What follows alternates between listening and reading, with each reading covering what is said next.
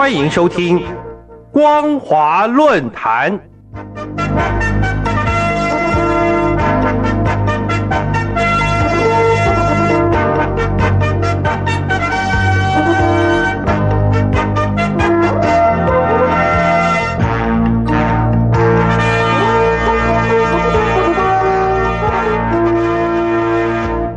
欢迎收听光华论坛，我是张妮。今天要和大家分享的主题为“造假不实的二舅翻车了”。各位听众朋友，以描述自家二舅遭医师误诊导致伤残为题材，一上线就获得高流量，并且冲上微博热搜话题的短片，回村三天，二舅治好了我的精神内耗。在爆红数天之后，就被踢爆影片的内容是造假的，遭到哔哩哔哩平台下架隐藏。同时，还有媒体报道引述主角二舅居住地官员的说法，指称短片内容与他们掌握的情况有不少出入。消息一出，立即引起微博网友的炮轰，都在说二舅翻车了。许多人更直接指责作者还有利用该短片大肆宣传的人非常无耻。二舅短片长达十一分钟，拍摄者以旁白还有画面记录了主人公二舅的一生。根据旁白的表示，二舅是村里的天才学生，从小开始就成绩特优，但是在国中时期因为生病发烧，医疗不当废了一条腿。二舅先是一蹶不振了一年，后来偶然看到木工做事，于是自学木工，以此为生。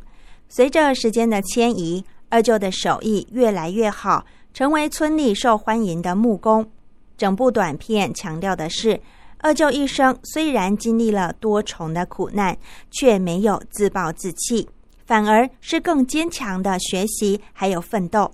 终于靠自己的能力来闯出一片天，也独立照顾了八旬的老母亲。由于这部短片的奋发自强精神明显不同于流行中的躺平文化，点阅率快速飙破一千八百万次，更引起大陆媒体还有社群的热议。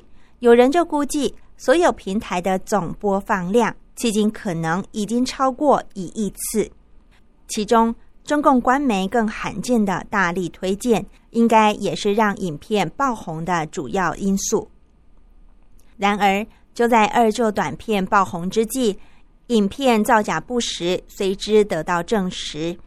根据路媒红星新闻的披露，二舅居住地的村镇干部在接受采访时表示，短片确实跟掌握的情况有所出入。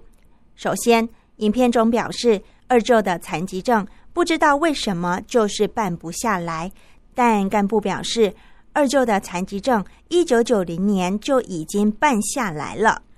其次，影片描述二舅是因为被卫生院的赤脚医生打了四针导致残疾，但是当年曾经为二舅诊治的卫生院前院长受访时表示，二舅本身就罹患小儿麻痹，不是因为打针的缘故。再者，影片说，身患残疾的二舅独自赡养八十多岁的老母亲，甚至要带着母亲外出打工。但媒体在当地却得知，二舅的母亲是由五个兄弟姐妹一起抚养的。此外，也有人指证，发表短片的一哥猜想，并非二舅的外甥，而是外甥女婿。对于二舅的一切。一个猜想应该都是听人转述的。对于这一点，微博曾有网友爆料，质疑影片抄袭二零二一年被选入湖南岳阳高三语文模拟考的阅读测验题，由高中语文老师吴彪华转写的文章。该篇文章也以二舅为名。除了上述影片不实的指控，更令公众不满的是。影片的推出是经过精心设计，其背后显然有庞大的团队。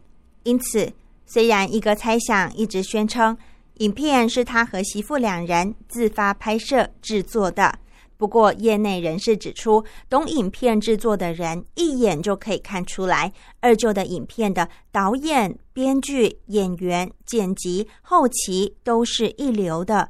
这里面都需要大量专业的设备、较长时间的拍摄、巨大的经费以及有组织来做推广，根本不是自媒体博主能承担还有发动的。如果说背后没有一个庞大的团队，谁会相信？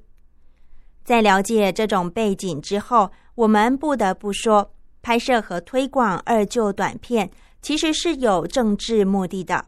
但是这种用心因为太过明显，结果反而遭到民众的嘲讽。例如，有一位网友叫做老杨晋级，他就说啊：“如果二舅去维权，二舅就是寻衅滋事。”而就忍气吞声的努力活着，央视就点名表扬，让大家学习正能量，这样真是对的吗？另外，也有网友说，这世上最无耻、最阴险、最歹毒的操作，就是用底层人的艰辛还有苦难，当做励志故事去愚弄底层人。各位听众朋友。二舅热度未退，事情就出现极大的反转。二舅翻车了，成为最新流行话语。我们认为造假宣传固然不对，但更可恶的应该是官方刻意在苦难中塑造符合政治目的的偶像，好像对一切苦难可以视而不见，只想教育百姓学习所谓自主自强的偶像。既不该躺平，也不可以出面维权。如果政府真的只会做这种事，那么苦难势必越来越多。歌颂苦难的励志故事，将使得官方更加无所忌惮。以上为今天分享的内容，主题为造假不实的二舅翻车了。感谢您的收听，我是张妮，我们下次再会。